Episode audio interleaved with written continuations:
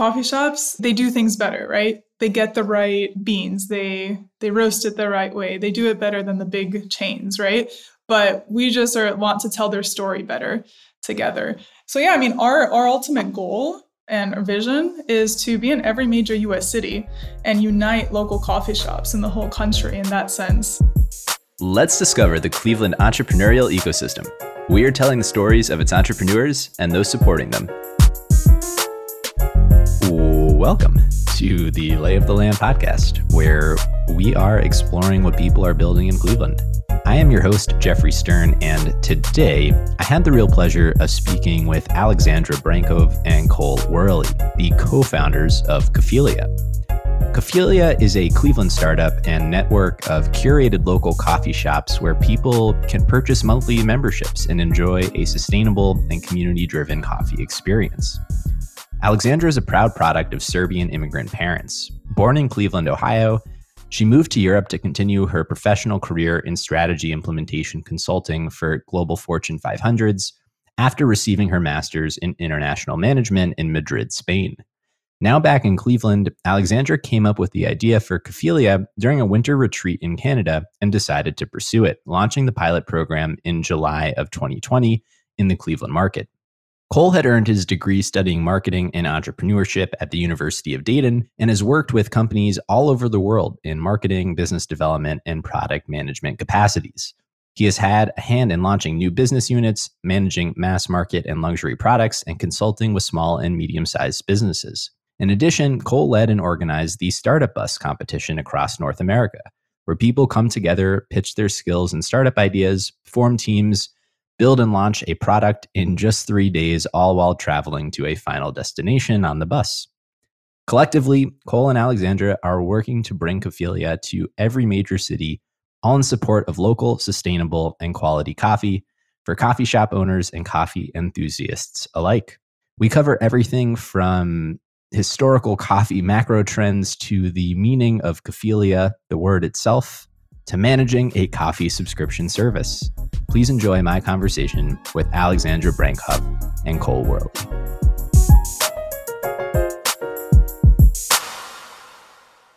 I had the the pleasure of uh, sitting down with both of you a few weeks ago, and so I feel like I got a little sneak peek into into how parts of your stories collectively come together, kind of like a, an exciting trailer for what our, our conversation today may uh, be about. But uh, I've been looking forward to it to, to have you both on to kind of share it more broadly. So thank you for for for joining me today. Sure, of course, happy to be here. So I, I would love to to go through you know both of your backgrounds and and how you know your your paths begin to to overlap and and to cross. But Alexander, how about you kind of set the stage for us here and tell us a, a little bit about your yourself? Yeah, so I am born in Cleveland, originally from here. I say I'm a proud uh, product of Serbian immigrant parents. It's really shaped me into who I am today. I went to the University of Akron for my degree in international business. And after graduating, I ended up moving to Europe um, for personal reasons. I got married, moved to London, uh, and then after London, decided to apply for a master's program in business. And I got into a top 10 business school in Madrid, Spain, at IE Business School. So we ended up moving to Madrid, like my, you know, basically realizing my dreams of living in Spain one day. and um, yeah, moved to Madrid, did my master's there, and then got a job in a consulting, a local consulting company doing strategy implementation consulting for Fortune 500s. Um, an amazing experience I had. And I mean, I felt very fortunate to get this job when it was a 25% unemployment market at the time in Spain. Um, so I worked oh, there wow. for a few years until my husband and I decided to move back to the States. Um, and then um, just because parents are here in Cleveland, it became, you know, it was our home base in the beginning. And then uh, he ended up getting a job, and then I ended up going into my own ventures here, and so here we are right for right now. Uh, all roads lead back to to Cleveland. Yeah. Who knows? Who knows where where life will take us? But for now, you know, we are here, and of course, this is where I launched Cophelia originally, and look forward to seeing what the future brings. Me as well. Well, we're we're glad you're here. Thank you. Cole, how about um, you share a little bit about yourself as well and your your own path? Sure. It's kind of funny how similar our backgrounds are in a way. I'm also a boomerang. So I, I grew up in the Cleveland area on the east side in Chagrin Falls and moved away for college and didn't really come back for about almost 10 years. So I, I studied marketing and entrepreneurship at the University of Dayton. And while I was in college, I got introduced to the, the business scene in Southeast Asia. And from there, I got an internship opening a, a new hotel. And then after graduation, I, I moved there and I, I got a job basically starting new business units for a small investment firm and loved it. Basically, got to manage uh, luxury lifestyle products like cigars, uh, whiskey stuff. We had a chain of member only clubs, as well as uh, we started up a, a mega yacht sales project. Now, unfortunately, that project never never finished because 2008 happened. Most of our funding for all the new stuff dried up, and as things went on in 2009, I ended up leaving and uh, moved back to Cleveland, Ohio, in 2010. And honestly, it was like a stepping off point because I had been away for a number of years and thought, uh, okay, let's reconnect with family and uh, I'll find a job somewhere. But I never thought I'd be living in Cleveland today if you could talk to me back then. So me neither. Yeah. Um, and what actually kept me here were the the people I met through this organization called Startup Bus. And I guess oh, guess yeah, yeah. Yeah, let's let, let's go through that that uh you know, I've actually been I've been wanting to talk about Startup Bus on the podcast for a long time, and I haven't had anyone to to tell us about it. Uh, but I've I found it just to be this amazing concept and, and thing in practice. So so please tell us a, a little bit about that. Sure, uh, I am by no means the only Clevelander that has participated, supported it, organized, or even led the organization. I, I may be one of the first national directors, but in 2011 was the very first year that Startup Bus became continent wide or nationwide. They did one bus in 2010 that went from San Francisco to Austin, Texas. And that was literally a thrown together crazy idea that started because Elias, the founder, was just having fun with friends and shooting the shit and said, "Hey, uh, wouldn't it be great to put a bunch of us on a bus and build a build a startup and launch it at South by Southwest?" And uh, you know, his story is, is is well published out there. You can look it up and hear it in his own words. But it garnered some attention, so he's like, "All right, let's let's do this bigger." And that's when the people that rode that first bus went back to their home cities. And Cleveland just so happened to have uh, one of the original buspreneurs, as as we call them, people who ride the startup bus. Anthony Broad Crawford, he was the guy that organized the very first Cleveland effort. And I was new to Cleveland as an adult, I should say. And it was a totally different town than when I left. So I really didn't know anybody. Networks were pretty thin. And I had been interviewing for jobs, but zero offers back then. Lots of interviews, no offers. And uh, it's like, okay, I got to do something different. Saw this hmm. little blurb on Twitter and said, okay, I'm going to show up and just see what this is all about. Met him and a handful of other people that ended up being on the bus. But it's like, you have to apply. You have to prove that you're worthy to ride the bus. Didn't know what I was getting myself into. I was like, okay, this sounds kind of up my alley. Why not? Uh, I know how to start a business. I've been, I've done it a handful of times for other people. Well, why not do this thing and check out what this South by Southwest thing is all about. Didn't know much about that either. So I did it. And if you could say I drank the Kool Aid, I, I drank it hard because love the experience. Definitely not easy.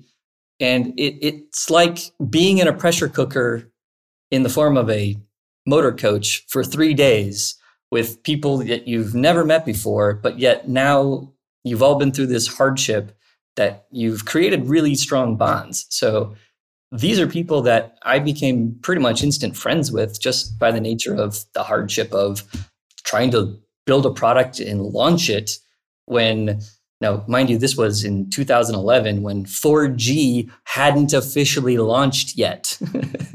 so, building a product back in the days of very spotty mobile internet. But we did get imagine, yeah. AT&T's 4G network back then. That was kind of cool.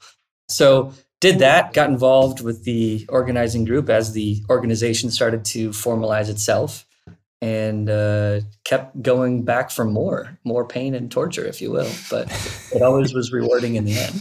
So, so we have at this point both of you back in Cleveland. How well, how do the two of you? How do your paths begin to to intersect? Tell us a little bit about about that. So I got the idea for Cophelia in February 2019. Uh, there was a few months that I was thinking, you know, what to do. Should I move forward with this? I was just trying to think like what was my next professional career step.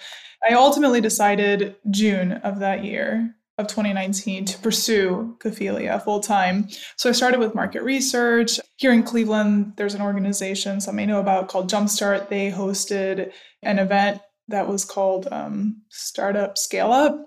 And it was an event for entrepreneurs where they were just showcasing like all the all the resources that uh, Cleveland has for entrepreneurs. Um, other entrepreneurs came to it. It was actually a really great event, and it was perfect timing for me since it happened June of that year.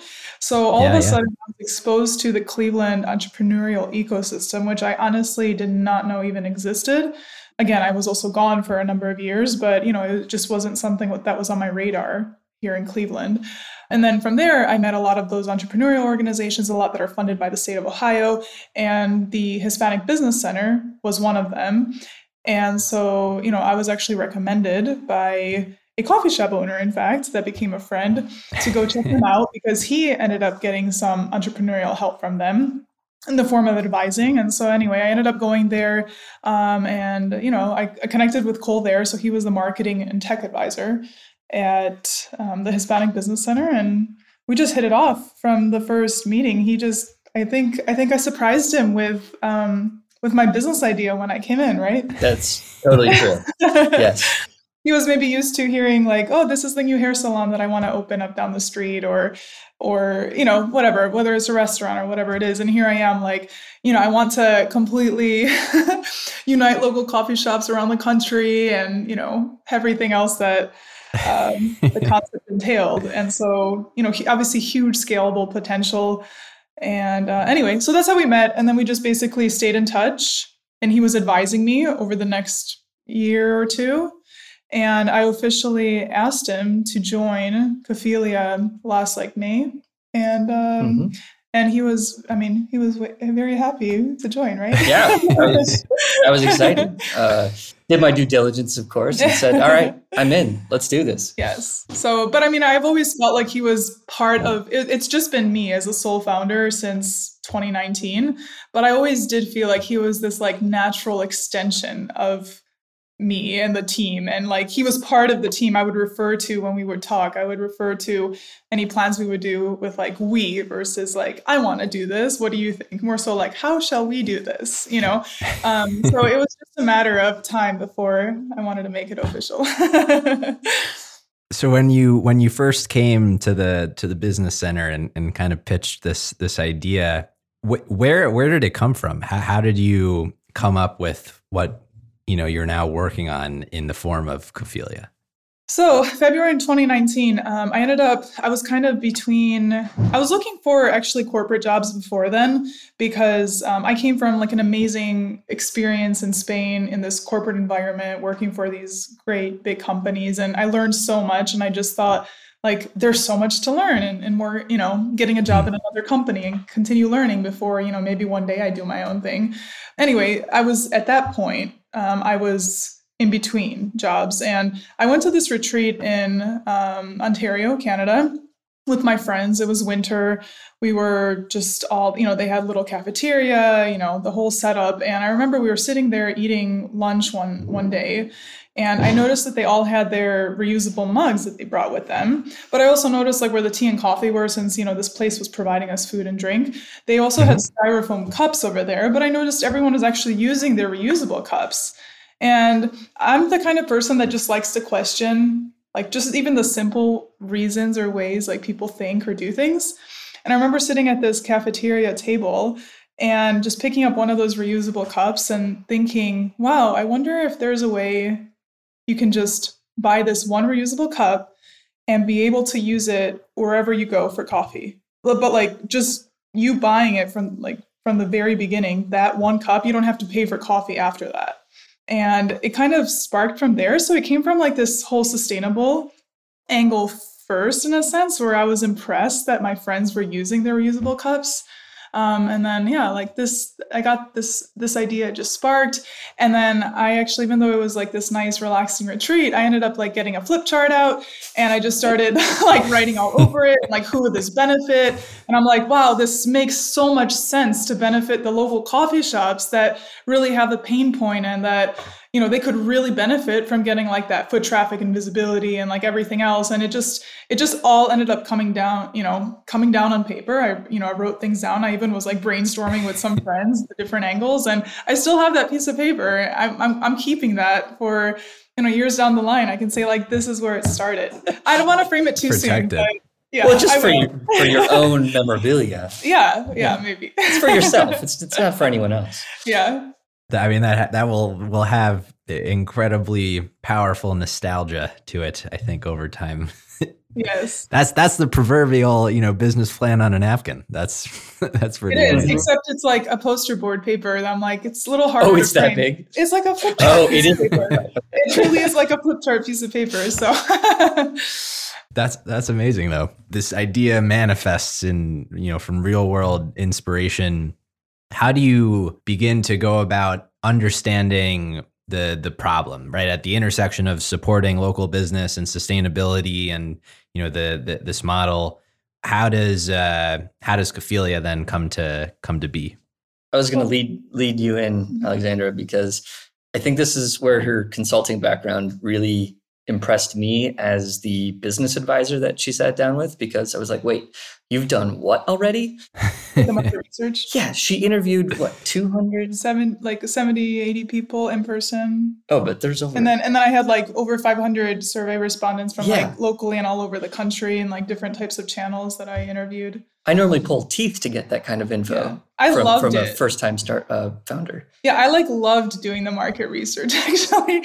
Um, so so to answer your question first, I I did actually start putting the pieces together during that retreat. Like i said on that paper i identified like these are these are the pain points of local shops. This is like how this concept can benefit them. And you know obviously slowly over time it, it developed. But as cole was saying um, so my first my first step in moving forward from like all my business school training over the years right is like market research is so mm-hmm. important.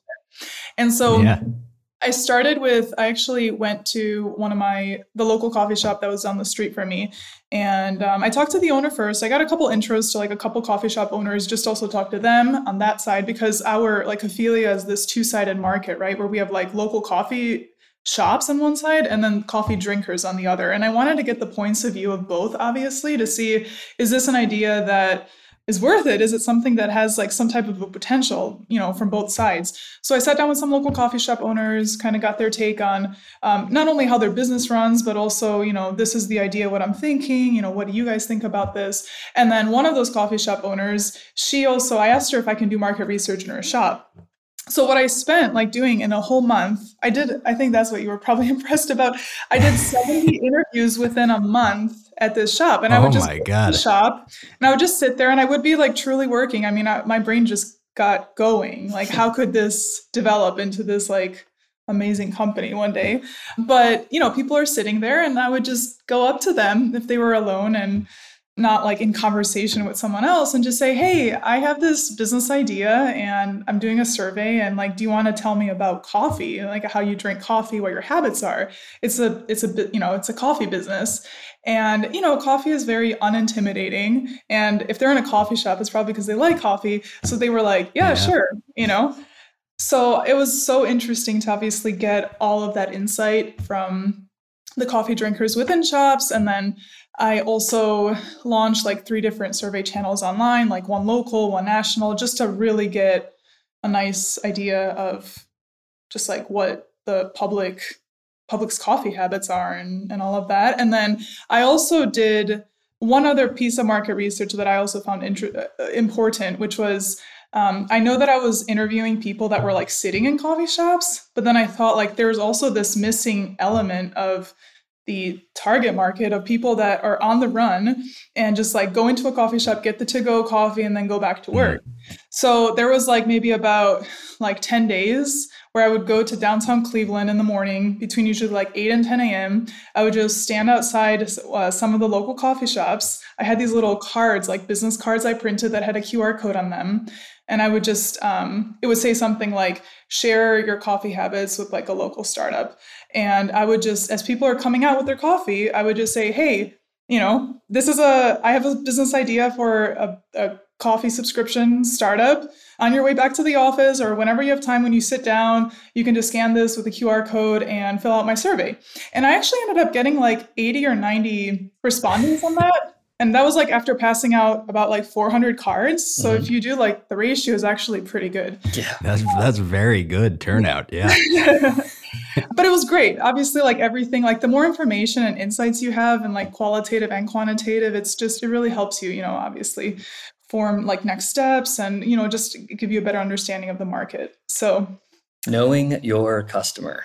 Yes. That's huge. Mm. the next big thing was validation.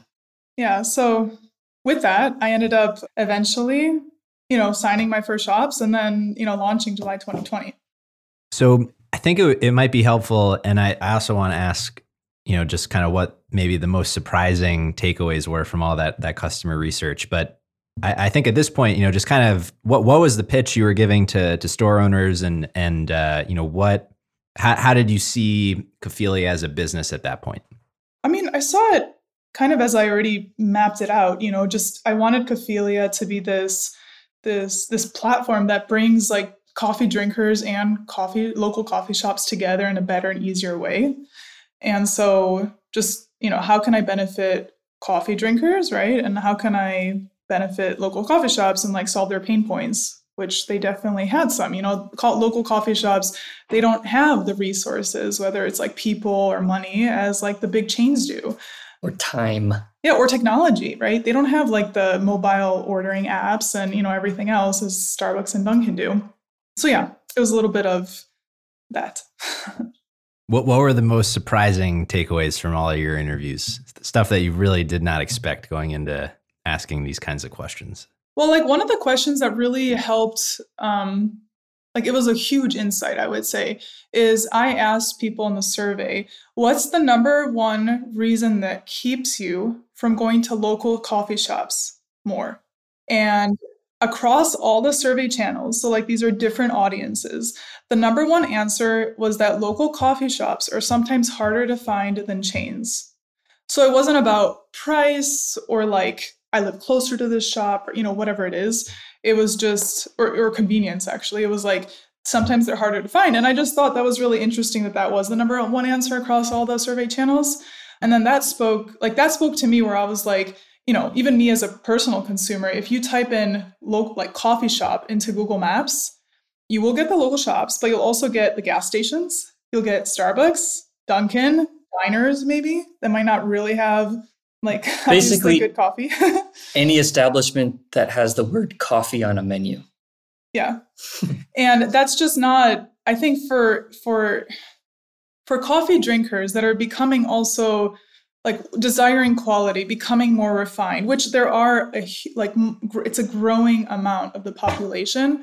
I mean, that's just not acceptable anymore. And it's actually just causes decision fatigue when you go on Google Maps and you just want to find a really, you know, a nice, cool local coffee shop that you know is quality, that you know is like cute, has the vibes you want, whatever it is, and just be able to go to it. So I thought like that's a really important insight I got from that market research like we need to showcase them like have people be able to discover them easier through Cophelia and then whether that's locally here in the cleveland market right now but i mean with our vision of going across the whole country imagine going to like another city just for the weekend that you don't know that city and all you have to do is you just go on the future Cophelia app you search for the local coffee shops in that area that are our partners and you just take your cup with you to those shops you don't have to make any decisions. There, it's like the best shop for what you need that day. So ultimately, that's what I mean. That's kind of giving a little bit of insight, like where, our vision for the future. But it was very interesting to just get that insight out, and it really kind of helped pave the way for where we need to like focus on and kind of help help consumers discover local coffee shops easier. Yeah, I, I really love the the whole idea of empowering local coffee shops that that maybe don't have the scale and infrastructure and you know all the technology and capital that the that the Starbucks of of the world have. I, am curious, you know, just going up up a level to the kind of the, the market and and how you know coffee in our society has changed over the, the last few years. What what is that? What does that look like, and how has that kind of played out? Some people may have heard of like the different waves of coffee. I'm going to jump in and like the second wave and uh, American. This is very generalized here, but American coffee before the 90s was considered something that's bitter that keeps you awake, and you had to acquire a taste for it. And processed. The acquired taste for sure. Processed. Yes. Like Folgers and Maxwell, let's just say it. right? Yes, basically, yes. Yeah. Uh, it, or the percolated version. Anyway, it required milk and sugar to be palatable for a lot of people. Enter Starbucks in its big uh, push to, to really change the way that Americans, or I should say, change the relationship that Americans have with coffee. And they did that with the, the third place concept. And they did that really well. And I have to credit Starbucks did a really good job elevating coffee the, culture. The whole coffee yeah. culture. Yeah. In they, the US. Exactly. And uh, they were emulating Italian coffee culture. That's like where their origins came from. Exactly. And it's also very strong in Italy. Mm-hmm. So that changed. And they've learned and they've perfected ways to, to deliver coffee at consistent quality at a massive scale. I think they're either like the number one or number two coffee business out there. I think maybe Nestle might be bigger, but that was the second wave, and that definitely elevated everything. The third wave is is kind of where we are today, and uh, a lot of people attribute the third wave is originating on the West Coast, mostly like the Portland area, as to a, a more even more refined coffee experience where you have even higher quality original product, meaning working with the farmers to produce a consistent high quality coffee bean to the, the, the processing of the beans to make sure that everything is done cleanly um, and not only just quality product but also working with the people that produce the raw materials to make sure that it is a sustainable enterprise making sure that people actually have fair living wages all the way down to like doing the the right things for the environment to sustain the crops as, as long as possible. All of that goes into producing a much higher quality coffee. But what does it really taste like? Well, it, it means that there's different flavors to coffee than what we as Americans typically would associate. So you go from like the, the 1950s to the, ni- to the 1990s of this super bitter Arabica Robusta coffee mix to mostly Arabica coffees today, which uh, which is what is considered like a higher quality coffee. It has more flavor, slightly less caffeine. You know, obviously there are way more coffee centric people than than even myself. In this third wave, there's multiple different types of brewing. You get to experience the subtlety of the flavor a lot more. You don't roast the beans to a, a high a high rate so that they're super dark and I'm forgetting my like flavor words here, but caramelized in a way. So dark coffees tend to always taste the same because it's just roasted and you get that roasted flavor. Well, there's other flavors that are hiding in the beans if you don't roast it as long. And you know what those are are depend upon uh, a lot of other factors that somebody else can listen to on another podcast. but, but, I would say practically speaking, so like third wave coffee is the same with how how wine went from, you know, like people are really into like the different flavors of wine. I would compare Oh, for sure, yeah. to that. So like coffee used to be this like super basic commodity, right? Like as Cole described it, but then now we're entering like coffee does have so many flavor profiles like the same way you know wine does like for example right? Right it runs very parallel to uh when we had Dan Conway from Great Lakes Brewing come on and he kind of gave the history of of beer production and and went from these like Goliath very bland you know beer production to the to the craft brewers and the whole proliferation of I guess craft brewing is maybe the equivalent to the third wave here of just focus on like the the nuance of the flavor and and uh, exactly. and local sustainable production and it ultimately also being like more of an experience than mm-hmm. just fuel right and right. that's why yeah. that's why there are so many beautiful local coffee shops now and coffee shop owners that are so dedicated to you know getting the right beans like brewing them really well serving that nice cup that just like warms your day you know um, it's a totally different experience you know so hmm. So from from a you know i i sign up for for Cophelia you know, walk us through what the experience is like for someone who is, you know, using it on on the consumption side, and then, you know, from the from the the shop side, what what is their experience like as they as they work with you? So yeah, on the website, that's just where you sign up and you basically you go there and you get to choose like your own coffee plan. You can customize it to how much coffee you drink and what type of coffee you drink. So you can choose between 5, 10, 15 or 20 cups a month depending on again how often you think you'll go out and that's like cups of coffee that you'll get out in coffee shops um, so you could choose how many cups of coffee, and then you choose if you're more like a drip or crafted coffee person. And by crafted coffee, we mean you know the espresso drinks, um, the cold brews, pour overs, you know things that the baristas really put you know time and effort into making versus just the you know very easy drip coffee. And then uh, and now we have two sizes so actually you can even choose if you want a 12 or 16 ounce. And once you put your coffee plan together um, then you get your exclusive Cophelia cup and it is a cup that is made from um, glass and it has a silicone lid and sleeve. So there's no plastic involved there. And um, then that cup is actually your coffee wallet in a sense. So we've transformed this device that this vessel that just used to carry liquid into something of monetary value. Because on the bottom of your cup you have your own unique customer id so, what happens then is once you get your cup, you just bring your cup into any of the local coffee shops that are part of our network to get your coffee filled via your cup and subscription. So, that is, you know, in a nutshell, pretty much how it works. And there's really yeah, no yeah. concept out there in the whole country uh, like it, which is really cool. And we decided to launch it in Cleveland first.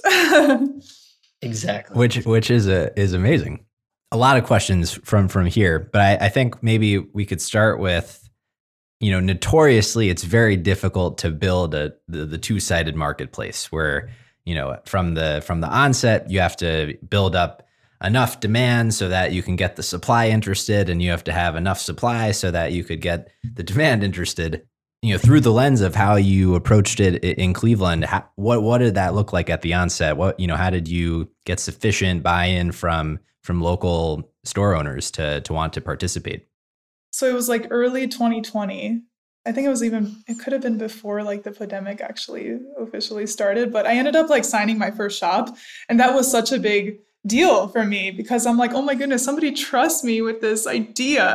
I mean, it's just an idea, but they trust me with this business and I'm forever grateful to that shop. So basically, I did end up launching July 2020 with five coffee shops that's how it kind of started, right? And actually, we got subscribers from the beginning, which was amazing because we did, you know, from all the market research I did, I actually ended up like collecting a lot of emails that people willingly gave me for when it launches to let them know. Yeah, just over time, like now we have 23 local coffee shop partners and growing, you know, hopefully every month. So yeah, that's kind of how it how it started with those five. And and yeah i mean it's true. Like you said you do need you do need the supply. You need the local shops right in order to continue getting more subscribers. And we have a place on our website where people submit their favorite local coffee shop. And we have like hundreds of submissions. So people are obviously excited. Like they want to see their local coffee shop join. And um, yeah it's just a matter of us like finally getting around to you know meeting with these coffee shop owners getting them on board and and and all of that. So so yeah, it's exciting. It's very exciting. Extrapolating from there, right? How do you begin to think about what it is to scale Cophelia? And you know, take this this kind of proof point that you have of of what you've been able to accomplish here in Cleveland and replicate that, right? Because that, that's ultimately the goal, is it? Yes, of course. So Cleveland, every city has its own flavor. Here in Cleveland, we've we've learned a lot. You know, you make mistakes, you you fix them, and you move on, uh, and you, you do your best to never make that mistake again. And this is a great place to learn because it's not too costly. And keeping the business relatively small also keeps the mistakes, again, not too costly. And call it the, the hometown pride, if you will. I, I think overall, I think our our members have been pretty uh, uh, understanding as this is a new concept as we put this together and as we continue to evolve and to build something better that can be replicated at larger scale. So last year, we actually did some testing by exhibiting at the Columbus Coffee Festival. And the interest and support was beyond our expectation, actually. Columbus is a very interesting and, and ripe coffee market for a service like Cophelia. And we do have plans to launch later this year. That is very exciting. And in order to get to that scale, our internal business processes have to basically get rebuilt all over again because at every stage of growth there is not just as this nice beautiful linear ramp that we all get to walk through no it, it's uh, it's a grind and we have to climb to the next stair step level and sometimes it's much harder to get to than others. But we're we're in process now to to do a lot of uh, rebuilding on internally so that later this year when we when we do get to launch in the next metro market that uh, we're able to handle a, a, lot more throughput when it comes to the number of shops that we've onboarded, the, the efficiencies there, as well as lots and lots of new coffee members. It, yeah, there's just a lot of data that actually has to happen on the back end in order to keep all of these individualized subscriptions in check and fair also like part of the benefit of being a member of Cophelia is that you you pick your your customized plan and you you make one payment but then you visit any shop that you want to on our network and their pricing is all going to be different. And you know we obviously different markets are going to have different pricing. So we're doing our best to run the analysis and making sure that we can provide a bit of a discount to the member because that's that's one of the benefits that we'd, we'd like to attract people with is that yeah they can save a, a little bit of cash on on what we're doing.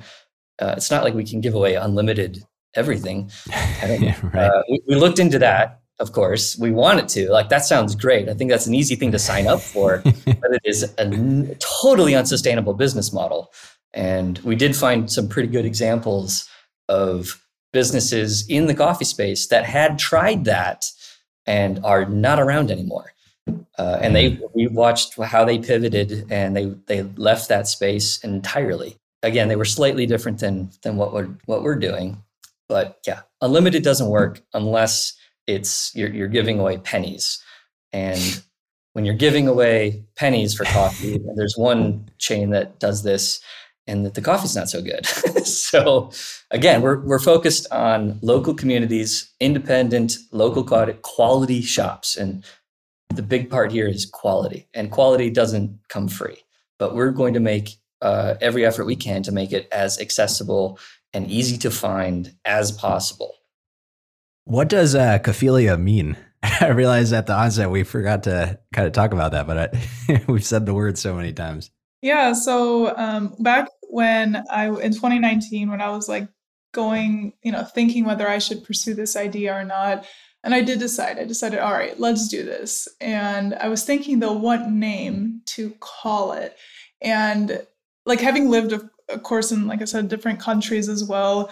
Um, obviously, I mentioned at the very beginning, uh, my background Serbian, so I've been to Serbia so many times. And anywhere you go, actually, I mean, even Southeast Asia, Australia, anywhere, coffee just has this magic of bringing people together, right? And like forming community. And I think like local coffee shops, they get into the business to provide great coffee, but also create community in that local neighborhood.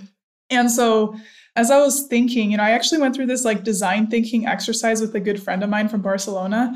And as we're doing this, you know, he's asking me if you've heard about the Golden Circle by Simon Sinek. And you start with like the whys in the middle, and then there's the how, and then the what. And we were going through this exercise.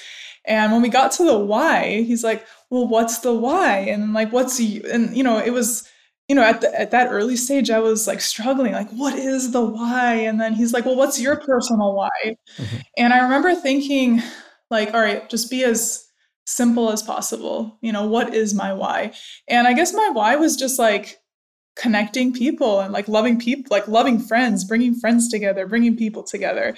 Um, I love that. I'm an extrovert. I love people. I love bringing people together. And I was like, that's really my why. And then I also remembered um, studying actually like in Greek, the four, there's like four words for the word love um, in Greek, and so philia was one of those words. And philia in Greek is kind of like that friendship, brotherly kind of love.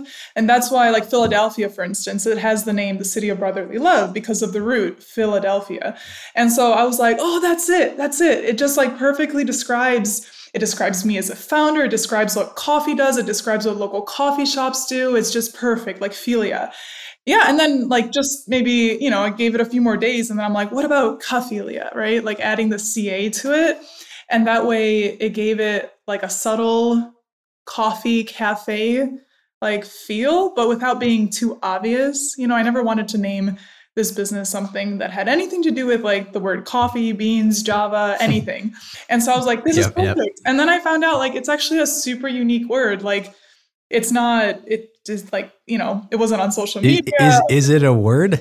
Like an mm-hmm. actual, or it, it sounds like you've you've constructed it. it. Yeah, I made the word. yeah, yeah. And no, what I'm saying is like it wasn't even it wasn't trademarked. There wasn't like a website. There wasn't anything. Wow. And I was like, wow, this was like so perfect anyway so that's that's basically like the origin it was so we like we described Cophelia we actually made t-shirts uh, for the columbus coffee festival where like the definition of Cophelia is bringing um, creating the friendship kind of coffee through community Oh, how was it exactly? Can, do you remember? it's literally a like a dictionary graphic artist yeah. uh, art of, of, a dictionary entry, and uh, incomplete with a phonetic section. Oh, I remember. It was spreading the friendship kind of love through coffee and community. I believe that's what it was. that sounds right. That sounds right. I almost wore the shirt today. and we just think that's, you know, it's just such a nice definition. I love why like the origins in Greek, just from like my like international background and like my interests. And so yeah, that's that's the origin of Cophelia as a word. I might add that uh, when Alexandra first came into my office, she already had all of this done. And I was like, so what are you going to call this business? And she said, Cophelia. And I was like, oh, I've never heard anything like that. That sounds interesting. Tell me more. And I heard the story and like, oh, wow. Don't even have to work on branding right now. this is good. no, starting with why it's such a, a cool, I think, origin uh, of it all. And I think it, it gets at, you know, what maybe success ultimately looks like from a, a future retrospective, you know, perspective. But I am curious how, you know, going back to the, the ideas of, you know, kind of being at the the intersection of local business and sustainability. How do you want to measure impact? And, and what does that mean to you? I can say that we have grand plans to be able to capture all the data that, well, I should say, we are capturing the data, but we'd love to be able to have the time and effort to present it back to our membership and to the public. There's a lot of really good examples out there of companies who are either publishing like transparency reports or putting their money where their values are. We are looking into becoming B Corp certified. There, there is an effort going on there. So, in terms of how to quantify what our metric is, it, we, we'd love to almost gamify the sustainability elements for our members because you can quantify every time you avoid putting trash in the bin. And so that's something that is continually racking up every time a member redeems one of their coffees. And on our website, we have a little bit of information about this, about like a typical coffee user and, and how much you can actually avoid putting into landfill. And I'd love to get further into that in terms of a common denominator, whether it's like the carbon uh, or uh, CO2 capture. I mean, there's, there's so many different elements, and I'm not an expert in that field, mm-hmm. but I've, I definitely want to get to that point.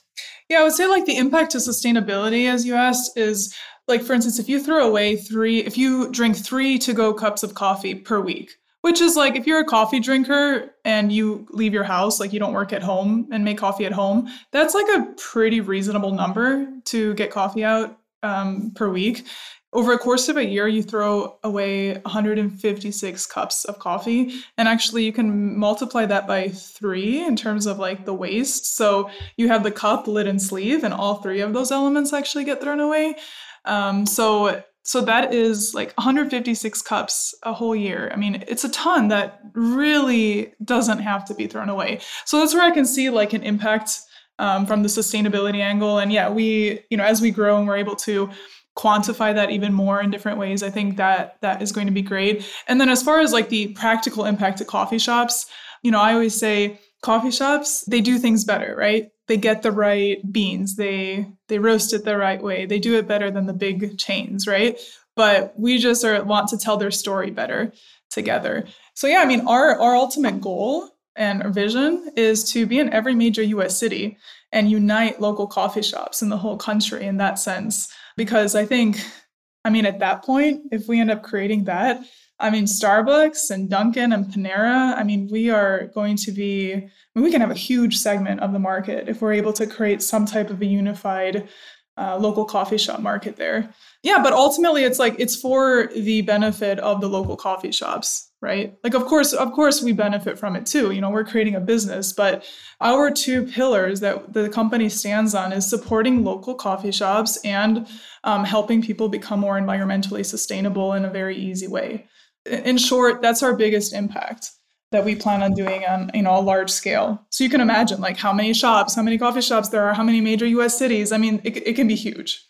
Yeah, I mean, thinking about it at that enormity of, of scale, I imagine, and I if if you were to like take stock of a lot of those you know marketplace businesses that have this real geographically specific component to them and, and how they built that out over time a lot of capital maybe is is required. How are you thinking about you know having proved you know the model scaling it from from the the kind of you know support that that you might need to to realize that vision that you have? Well, funding.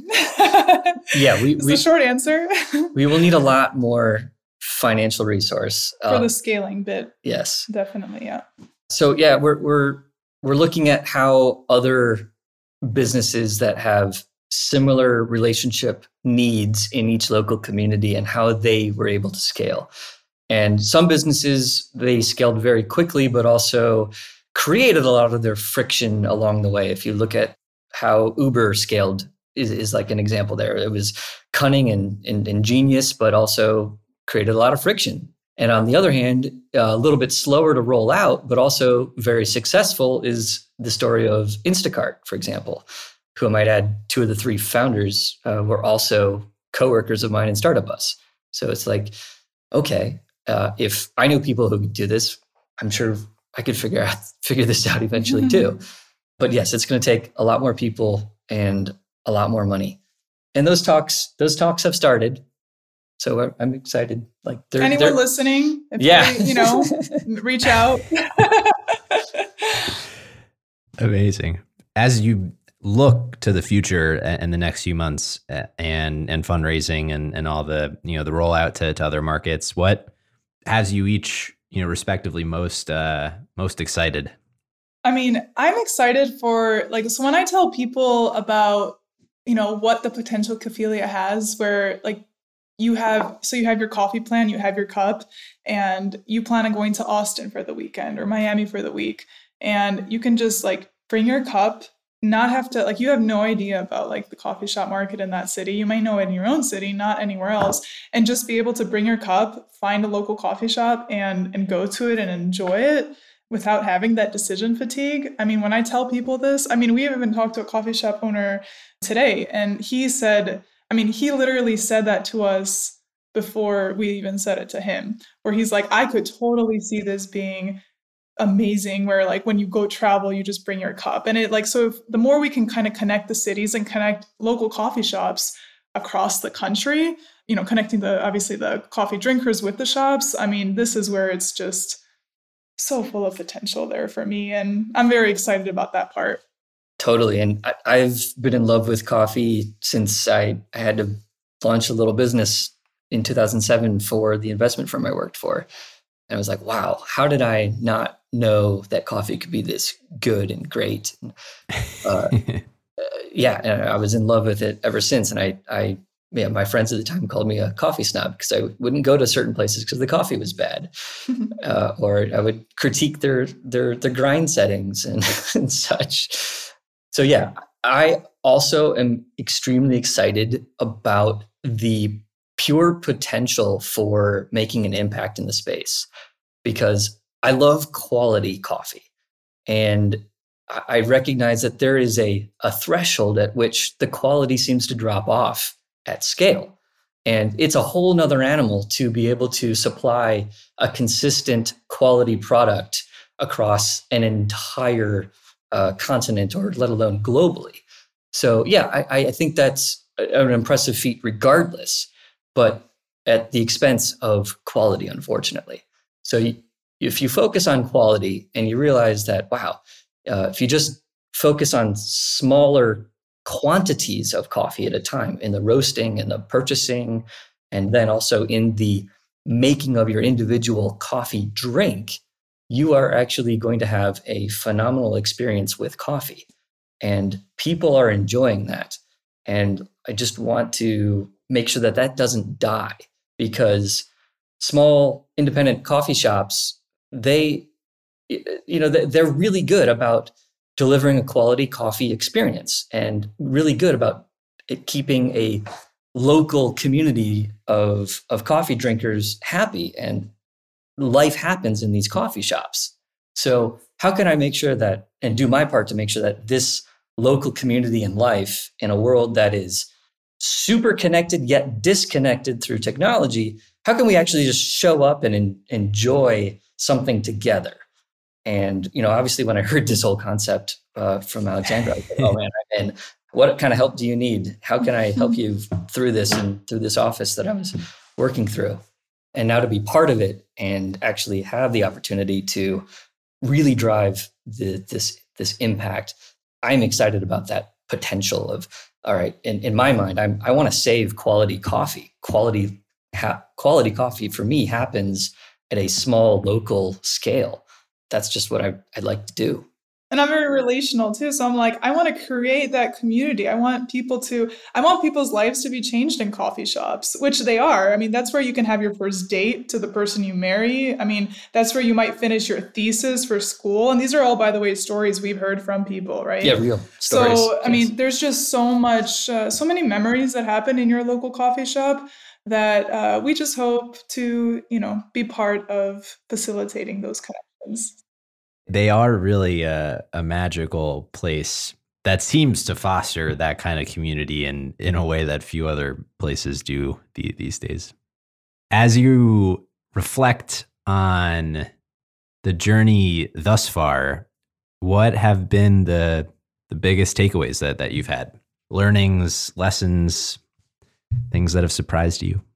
It, interestingly enough, like the business side of things, it's I don't think has had the like to to use your words like the like this big surprise or or whatnot. It I think getting this whole thing to work is actually more of a uh, personal thing for me.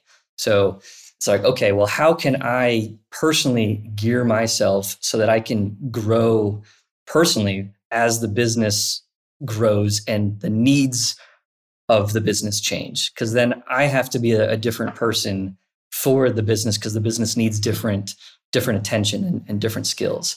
So I am trying to make myself more malleable and to can to be ready and also to continue to grow. And I, I like learning things, so I, I'm I'm a sucker for just reading anything that looks interesting to me.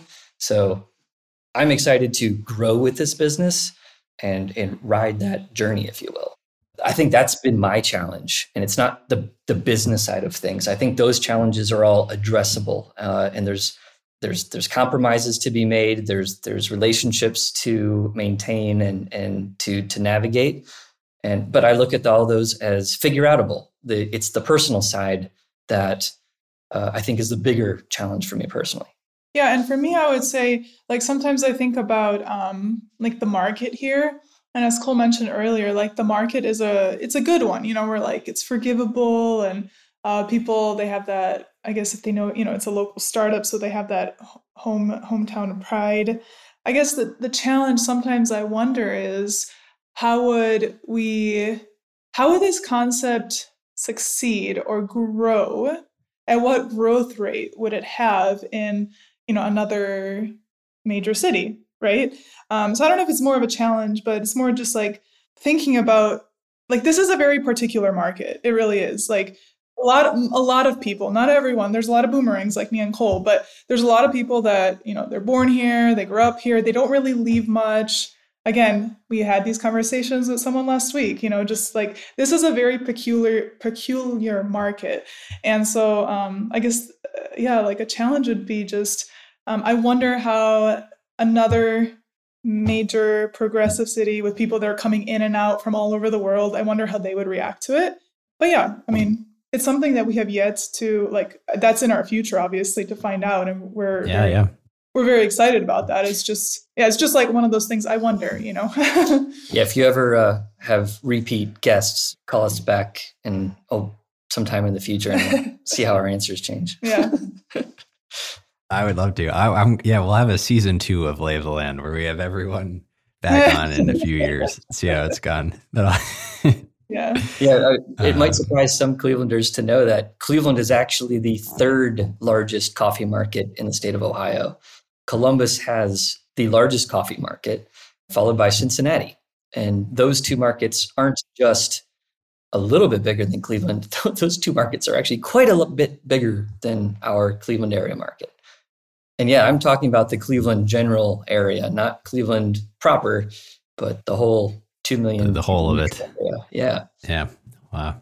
We can keep it on the the Cleveland note for for a sec here as we as we wrap up. Our closing question that that we have for everyone who comes on is for a hidden gem in Cleveland. So not necessarily your favorite thing, but could be. Uh, but but for something that other folks may not may not know about, coffee or or otherwise.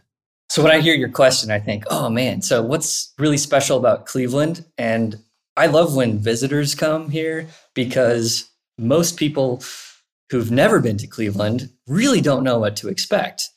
And well, I, I know that Cleveland is a food town. And I know that as Clevelanders, we're, we're proud of our, our food scene in a way. So that's where my head goes when I think, okay, what's a hidden gem? Well, I want to take a visitor to some place that doesn't exist anywhere else in the world, and that's something that is is unique here. And one of those such places, and I, and I love to visit myself, is the Happy Dog on the near west side. I love that place because where else can you put 50 different types of toppings on a hot dog and it tastes delicious, no matter which way you mash it up? It, yeah, I agree. Happy Dog is great. I would say for me, um, I was just thinking. That's why I let Cole go first. I wasn't sure yet, but I ended up. I, I, thought about it, and this was like this is a good one, I think. So I moved back to the states in 2016. I was kind of officially back in Cleveland like January 2017, and I remember. So I started looking for jobs in the area, and I would actually go downtown and just like walk around downtown. And granted, like I left in 2010. So like 2016 and 17, like things were so different in the city. And so just walking around downtown, I was actually like walking around and like trying to like get into buildings and like knock on doors and like leave my resume because I'm bold like that. but as I was walking around, it's like my eyes were open to like all this beautiful architecture actually in the city. Mm. And some of that was actually covered like before I left Cleveland.